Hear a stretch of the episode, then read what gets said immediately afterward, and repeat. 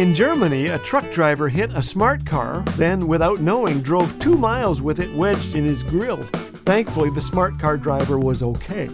Meanwhile, in Wisconsin, a guy hid his precious guns in the oven, thinking burglars might find them while he and his wife were on vacation. Upon their return, his wife turned on the oven and bullets began exploding in the kitchen. Thankfully, the couple ducked behind the fridge and were fine. I guess life is loaded with surprises, isn't it? James 4:14 says you do not know what tomorrow will bring. So do we panic? No, we pray and humbly place ourselves in God's hands.